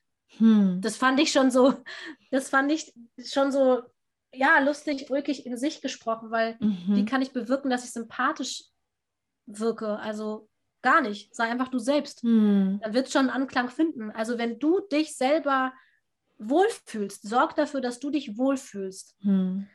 Und dann wird der Rest wird passieren. Das kannst du gar nicht, du kannst es nicht bewirken. Das ist was Krampfiges, ne? Das ergibt sich. Richtig. Und allen kannst du es sowieso nicht recht machen. Solltest du auch nicht, weil du solltest es dir recht machen, dass es dir gut geht, dass du dich wohlfühlst. Ähm, das habe ich zum Beispiel auch jetzt bei dem Podcast. Ich habe dann immer unglaublich Schiss vorher, weil ich immer denke, oh Gott, die Leute hören jetzt, ich bin Sängerin, Sprecherin, dann bin ich Gesangsdozentin, dann bin ich auch noch Therapeutin. Jetzt muss da nur hochwertiger Content rauskommen. Ich darf nicht verpeilt sein, habe ich ja vorher schon zu dir gesagt. Das muss das muss so und so und so sein, ich darf mir nicht versprechen und so weiter. Und dann denke ich mir, meine Güte, Denise, entspann dich wieder. Ja. Du bist, wie du bist. Du kennst deine Schwächen, du kennst deine Stärken. Mittlerweile finde ich die Schwächen auch lustig und ich thematisiere die auch, weil das hilft dir anderen Menschen auch zu ihren Schwächen zu stehen. Hm. Und ich sagte gerade, ähm, egal wen ich hier einlade oder egal was ich auch in diesen äh, Podcast packe, es geht mir darum, dass das die Menschen erreicht, für die das einen Mehrwert hat. Und das kann absolut unterschiedlich sein, weil ich einfach der Meinung bin, dass, ähm, dass wir einfach gerade einander die Hand reichen und uns zeigen mit allem, was da ist. Und natürlich, ähm, wenn gröbere Dinge hier passieren, dann schneide ich sie auch raus, weil es einfach dann holprig ist zu hören. Aber es geht nicht darum, ähm, es geht darum, hier eine menschliche Erfahrung wiederzugeben und kein, kein Erklärvideo. Das, ist, ja. äh, das brauchen wir nicht. Es gibt großartige Bücher, es gibt Menschen, die sehr spezialisiert sind auf ihrem Gebiet und die das perfekt toll ausdrücken können und die kann man sich anhören. Und dann gibt es einfach diese Lebendigkeit, die es braucht in all dem. Ja, voll. Ja, voll. Lebendig in jeglichem Couleur und in jeglichem Fehlertum und ja, also wenn man sich auch mal vorstellt, man wäre in so einer Gruppe und man würde nicht immer sagen, hallo, ich bin die und der und ich kann das und das gut, sondern man würde sich die Hand reichen und sagen, hallo, ich äh, bin Denise und ich bin, ähm, habe eine Dyskalkulie, ich bin total schlecht in Mathe. Hm. Dann sagt der andere, oh ja, kenne ich, ich bin auch voll schlecht in Mathe schafft es schon wieder eine Verbindung. Dann sagt der andere, ja, hey, ich bin die und der und ich äh, bin in Sprichwörtern total schlecht, benutze aber immer Mhm. Oh ja, das ist lustig. Also ne, Schwächen können ja auch liebenswert sein. Ich glaube, wenn ich da wirklich weitergehe, dass es nicht mal Fehler und Schwächen eigentlich gibt. In Nein. Wahrheit nicht. Ja, das ist ja das, was ich als Schwäche, äh, also das, das braucht ja eine subjektive Empfindung. Schwächen werden ja von jemand anderes quasi so betitelt. Genau. ist ja eine Definitionssache. Ne? Für genau. den einen ist es eine Schwäche, für den anderen ist es keine Schwäche. Hm. Wenn ich davon ausgehe, dass jeder exakt so richtig und wichtig ist, wie er da ist, ähm, kann ich das subjektiv irgendwie als störend empfinden, wenn jemand zum Beispiel wahnsinnig still ist und ähm, in Wahrheit ist da aber ein Riesengeschenk drin. Ähm, oder wenn Kinder so viel schreien, kann ich das in dem Moment als fordernd empfinden. In einem anderen Moment erinnert es mich aber daran, wie lebendig wir alle sind. Also es steckt immer alles da drin. Und ähm, die, äh, die Katie Byron sagt das ja immer so schön, im Frieden bin ich ja dann, wenn ich das liebe, was ist. Und nicht davon ausgehe, es müsste gerade anders sein, es sollte das, das hätte nicht passieren dürfen, das Kind sollte jetzt nicht schreien. Das sind diese Geschichten, die wir erzählen und dadurch äh, kommen wir überhaupt in diesen Stress rein und das machen wir mit uns selber auch ganz schön viel. Oh ja. Oh, das ist ein richtig toller Spruch ähm, von ihr, der der resoniert auch total mit mir, weil das wollte ich gerade auch sagen. Ich wollte auch gerade dich gegenfragen, naja, wie fühlt man sich denn, wenn man wirklich bedingungslos einfach nur ist und sich auch gar nicht Gedanken macht, wie man wirkt? Hm. Könnte ich nicht beantworten, weil ich bin, glaube ich, an dem Punkt noch nicht gelangt. Aber ich kriege immer wieder so ähm, Funken Momente, davon. Ne? Naja, ja auch das wieder muss man sich gar nicht den Stress machen. Da kann man gar nicht genau. hinkommen, dass man das immer schafft. Genau. man hat immer äh, verschiedene Rollen, die man einnimmt im System. Ne? Also mm. das war vielleicht jetzt auch zu groß gefragt, aber wie geht's dir? Gut, wir machen es kleiner. Wie geht's dir in den Momenten, in den Funken, wo du einfach nur du bist und dir ähm, ja einfach gar nicht, der, also gar nicht über die Wirkung nachdenkst, sondern einfach du du selbst bist? Diese Momente sind irgendwas zwischen komplettem Frieden und höchster Ekstase. Ja. Also wirklich diese ja. Ekstase von wie pff, auf was für einem wahnsinnigen Planeten wir leben, auf was für eine Reise wir eigentlich sind, dann kommen so Momente, wo ich einfach ähm, diese so viel Liebe und Schönheit in allem entdecken kann. Und ich weiß, dass das ähm, gerne immer auch so überheilig genommen wird, dieses ich segne mein Essen und ich danke Mutter Erde und das tue ich alles, aber das tue ich selbstverständlich. Ich rede auch dann in dem Moment nicht viel drüber, sondern ich sitze da einfach, schaue mir mein Essen an und denke, boah, wie geil, da ist eine Karotte drin. Boah, die ist gewachsen. Boah, da hat die Sonne drauf geschienen. Wahnsinn. Und wenn du das ähm, übst, täglich mit den kleinsten Dingen, mit deinem Kaffee. Boah, der ist heiß. Ich konnte den heiß kochen mit, mit Strom aus meiner, boah, wie cool ist das eigentlich? Da gehen Räume auf und, das, und ich rede nicht von diesem gespielten, alles ist toll, aber ähm, ich habe durchaus, da bin ich jetzt mal jetzt gerade sehr, zeige ich mich mal gern ganz ähm, ver verletzlich, ähm, der Herbst-Winter für mich waren so fordernd, es war so düster und ähm, dann schaffst du es nicht, in einen Good Vibe zu kommen, dann müssen die Schritte kleiner sein, fürs, weil dein System das gar nicht packt. Das heißt, in dem Moment, was habe ich gemacht? Ich habe mir was Gutes gekocht. So, und ich habe nicht dabei einen Podcast gehört oder irgendwas, sondern ich habe einfach gekocht. Und dann war das, boah, da ist jetzt Essen entstanden. Okay, cool. Und dann wieder langsam in dieses Gefühl zu kommen, es ist ja alles da. Aber das geht nicht, wenn man wirklich in so einem Tal ist oder auch Menschen, die Panikattacken haben, kennen das auch. Es bringt nichts in dem Moment zu sagen oder sich selber auch zu sagen, na, alles ist gut, weil das ist fürs System so eine Diskrepanz, dass das nicht wirklich ist. Aber eben, wenn ich, ähm, meine Mentorin zum Beispiel sagt immer, ähm, diese Übungen, die wir machen und diese Praxis, ähm, sollte dann immer ausgeübt werden, wenn es uns gerade eigentlich gut geht. Weil ja, wir neigen absolut. dazu, die, die dann aufzugreifen, wenn es gerade ganz schwierig wird, aber dann sollte die eigentlich eingeübt sein. Wie beim Proben. ja, voll. Ja, ja, ja, danke. Voll spannend. Also, und das ist, glaube ich, ganz, ganz wichtig, dass du dich da so gezeigt hast, weil das den ZuhörerInnen auch sagt, kleinschrittig immer kleinschrittig. Das muss immer. gar nicht groß sein. Vor allem darf es nicht übergestülpt sein. Und das ist auch der Grund, warum Affirmationen dann nicht funktionieren. Wenn sie genau. zu groß äh, benannt werden mit Ich bin schön, ich bin schön äh, mhm. äh, oder Ich bin ähm, genug, dann ist es vielleicht für denjenigen zu groß schon benannt. Es funktioniert ja in dem Moment schon nicht, wo ich, ähm, wie auch immer man das macht, ob man meditiert oder ob man sich das einklopft. Es gibt ja verschiedenste ähm, Techniken dafür. Wenn ich zum, ich nehme zum Beispiel mal den Satz, ähm, ich liebe mich bedingungslos so, wie ich bin. Wenn mein Gehirn aber sofort da reinkommt, ja genau, hat sich schon erledigt. Ich kann aber anfangen mit, ich liebe mich von Tag zu Tag ein bisschen mehr. Genau. Ja. Ähm, also wirklich dieses und rein theoretisch ist das natürlich gibt es da keine Grenzen. Also es, du kannst natürlich rein theoretisch sagen, morgen sind 100.000 Euro auf meinem Konto und die sind da. Wenn du aber nicht trainiert bist und dein Kopf da einfach noch zu laut ist oder dein System sagt, ja, genau, dann, hat, dann brauchst du es auch nicht machen, sondern geh die Schritte, die für dich diese, die, diese greifbaren Möglichkeiten und damit wirklich zu üben, also im Kleinen üben. Ähm, oder äh, ich habe ganz am Anfang äh, begonnen mit ähm, so Kleinigkeiten wie, heute hätte ich gern ein Eis. Oder nicht ich hätte gern, sondern ich freue mich, heute ein tolles Eis zu essen. Und prompt an dem Tag kam irgendwer in die Arbeit und hat Eis mitgebracht. Das sind so diese Mini-Sachen, ja. weil da nicht so viel dranhängt. Weil wenn ich schon wieder in die Selbstliebe gehe, ins Finanzielle, dann hängt da so eine Last dran, ähm, deswegen einfach mit Sachen üben, die einem ähm, subjektiv nicht so wichtig sind. Sie sind in Wahrheit, universell gesehen, ist der Kaffee genauso ein Wunder wie 100.000 Euro.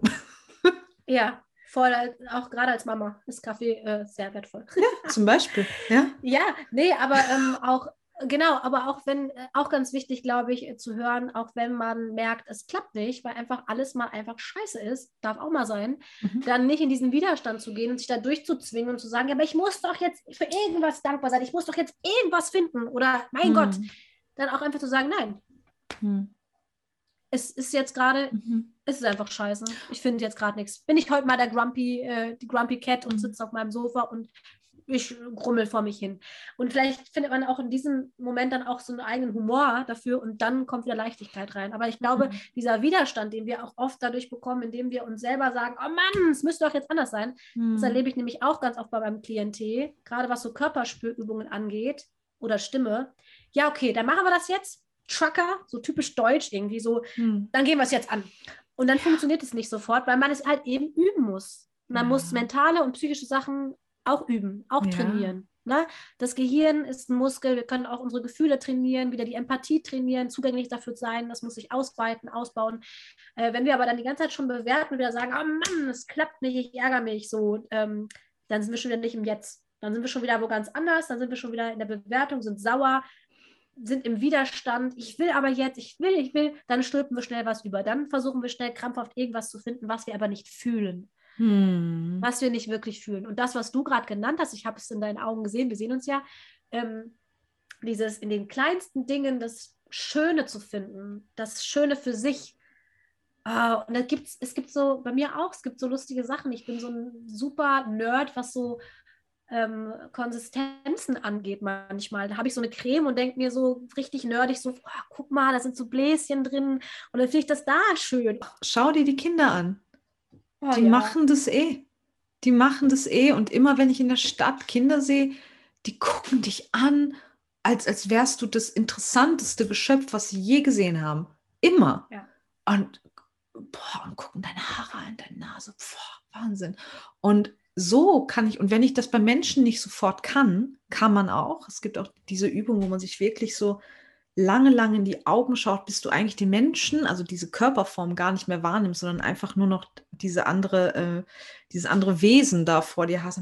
Und ähm, ich habe das Gefühl, weil, wie gesagt, es ist eine Übung, je weiter das geht, umso mehr fallen auch dann, also auf einmal wirken Dinge wie, wie ähm, keine Ahnung, flacher Bauch, ähm, Bauch, ähm, lange Beine, Kurzbeine, auf einmal wirkt das komplett lächerlich, da überhaupt sich einen Kopf drüber zu machen, weil du einfach denkst, wenn, weil du einfach merkst, was allein dein Körper täglich leistet und tut und denkst, pff, Wahnsinn. Wir versuchen alles immer in so Päckchen zu packen und ähm, das endet dann einfach, weil man irgendwie diese, ähm, ich nenne es mal die Göttlichkeit und ich meine damit nicht die religiöse Göttlichkeit, sondern einfach dieses Göttliche in jedem Menschen und in jedem Ding, was hier auf der Erde steht, anfängt zu sehen. Und man wird auch automatisch dadurch einfach ein bisschen langsamer und ruhiger. Und dadurch wird das Leben aber äh, ekstatischer. Dann kriegt ja. man so ein orgasmisches Leben, weil einfach alles Wahnsinn ist.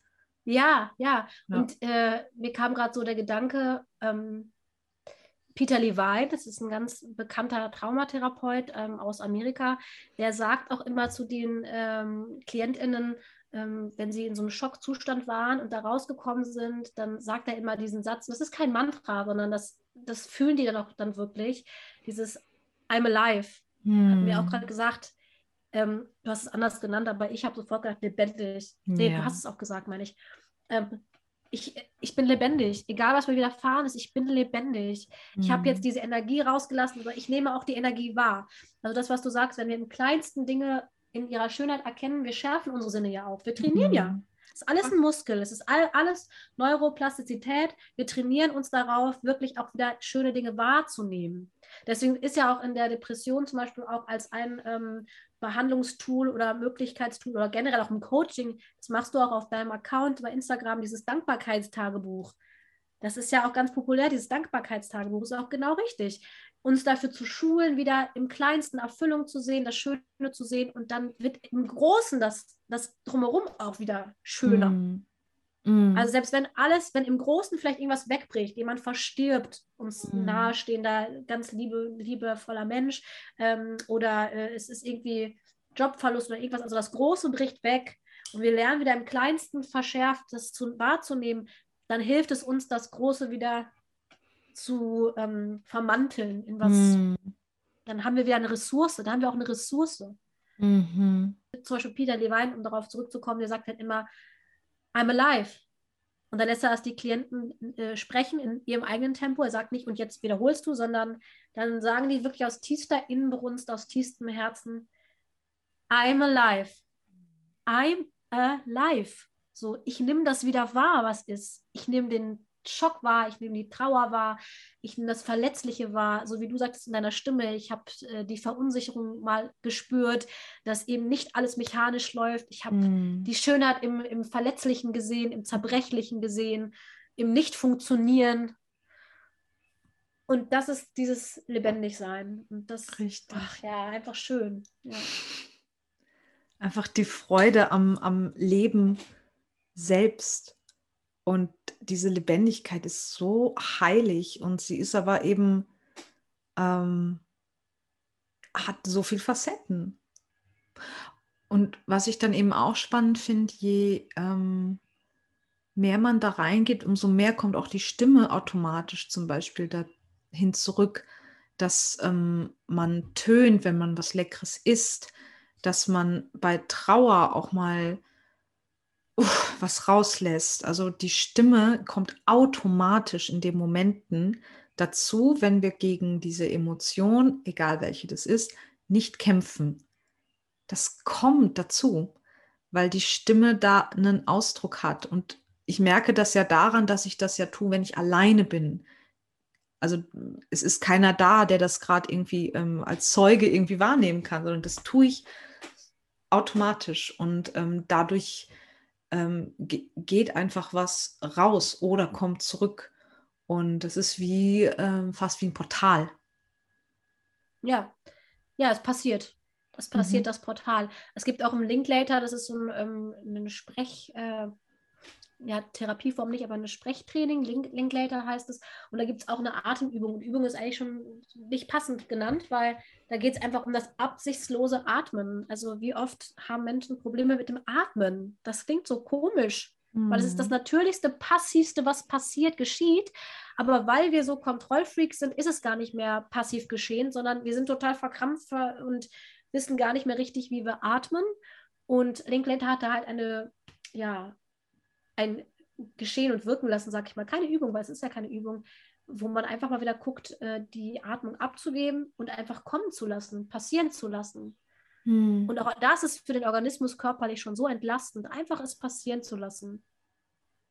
Die ZuhörerInnen, die jetzt zuhören, können das ja auch mal gucken, dass sie einfach schauen, wenn Sie jetzt gerade hier zuhören, wie ist meine Atmung? Und dann horche ich mal, ob ich meine Atmung auch hören kann. Also das wird dann mhm. so klein. Das wird so eine, das wird so kleinstfühlig. Mhm. Und dann lasse ich sie kommen, die Atmung.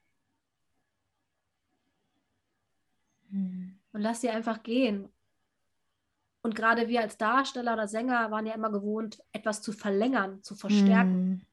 Oder manchmal macht man das auch im Yoga, man verlängert die, Ausatmung. Mhm. Nein, einfach erstmal nur das so sein lassen. Wie sie gerade ist. Erstmal genau, wahrnehmen. Weil es, mhm. Genau, weil es gibt auch Menschen, denen tut das gar nicht gut. Mir zum Beispiel tut das gar nicht gut, die Ausatmung so zu verlängern. Mhm. Wenn ich mhm. diesen Gedanken habe, dass ich sich verlängere ähm, und manipuliere, dann verkrampft mich das eher. Es ist nicht, mhm. dass ich dann in die Entspannung komme. Mhm. Und diese, dieses passive, einfach da sitzen, Mund auf, am besten noch Kiefer auf, dusselig gucken, völlig apathisch vielleicht, einfach nur ein bisschen faul, wie so ein Faultier. Und dann einfach die Atmung einfließen lassen, die fällt einfach ein. Die Einatmung muss auch gar nicht lange sein. Und dann fällt die wieder aus. Hm. Und schon entspannt sich alles gerade. Also selbst das Feld gerade ist schon ein bisschen. Ja, und es ist ja. dann einfach so ein stille Frieden. Es ist einfach da. Wenn du jetzt schon so was Schönes teilst, ähm, Gibt es so vielleicht eine Lieblingsübung von dir, um in diese natürliche Stimme zu kommen? So ein, ein Quickie-Übung. Das ist tatsächlich die, die ich gerade genannt habe. Das ist weil, die. Also die, die ruhig mal wirklich so zehn Minuten, also okay, ich will keine Zeitangabe machen, weil für manche ist das dann schon sofort so eine Erfordernis. Ne?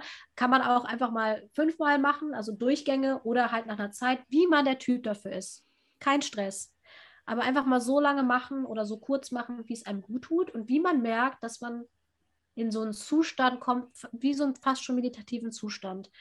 Und dann danach sprechen. Und dann merkt man mhm. automatisch, dass die Stimme mehr aus sich selbst herauskommt, mhm. völlig ungekünstelt. Mhm. Das meine ich jetzt auch nicht als Sängerin. Das hat keine ähm, technische Qualität, ne? Mhm. sondern einfach die Stimme so ist, wie sie ist. Und Stimmen dürfen brüchig sein, Stimmen dürfen kratzig sein, Stimmen dürfen rau sein. Und das ist eigentlich eine gute Übung. Wenn es einem irgendwie schwer fällt, weil man wahrnimmt, dass man körperlich was anstaut und unter Spannung kommt, hilft halt, wie wir es schon mal gesagt haben, wirklich ein Seufzen oder ein Stöhnen. Mhm. Und gerne auf dem Vokal A, weil das ist so der, der am, entlasten, ent, am, entlastenden, am entlastendsten wirkt für den Körper, dass man wirklich dann ah, das einfach loslässt mit einer Ausatmung. Das ist so eine schöne Übung, die man ja wirklich jederzeit machen kann. Ja. Überall. Mhm. Ja. Das ist ja auch der Grund, warum wir, wenn wir nach einem anstrengenden Arbeitstag oder wenn uns irgendwas stresst, ja auch manchmal machen, uh, mhm. oh, Mhm. Um das mal einmal kurz wie ein schwerer Sack Kartoffeln fallen zu lassen. Genau. ne? Das einmal auslassen. Voll. Genau, ja. Und am Ende haben wir lauter Menschen, die alle ihre individuelle Stimme finden und sich auch individuell ausdrücken, dann hoffentlich. Ja, total schön. Oh, mega. Mensch, liebe Denise, ich danke dir so für diese Einsicht und auch für deine Lebendigkeit, das ist voll schön, weil ich kann dich ja eben sehen, ähm, wie, wie viel Passion da drin steckt, in dem, was du gefunden hast für dich. Ja, ich danke dir, dass du mich eingeladen hast zu deinem ganzen frischen, tollen neuen Podcast. Danke dir von Herzen, dass du dabei bist beim Weltenwandel. Wenn dieser Podcast mit dir resoniert, dann lasse gerne eine 5-Sterne-Bewertung da oder teile die Folge mit Freunden oder auf deinen Plattformen. Meinen Blog findest du auf meiner Website unter www.lindakoprowski.com. Dort kannst du dich auch für den Newsletter anmelden, um weiter mit auf die Reise zu gehen und um Weltenwandler zu werden. Und natürlich findest du mich auch auf Instagram unter Linda Koprowski. Danke fürs Zuhören und bis bald.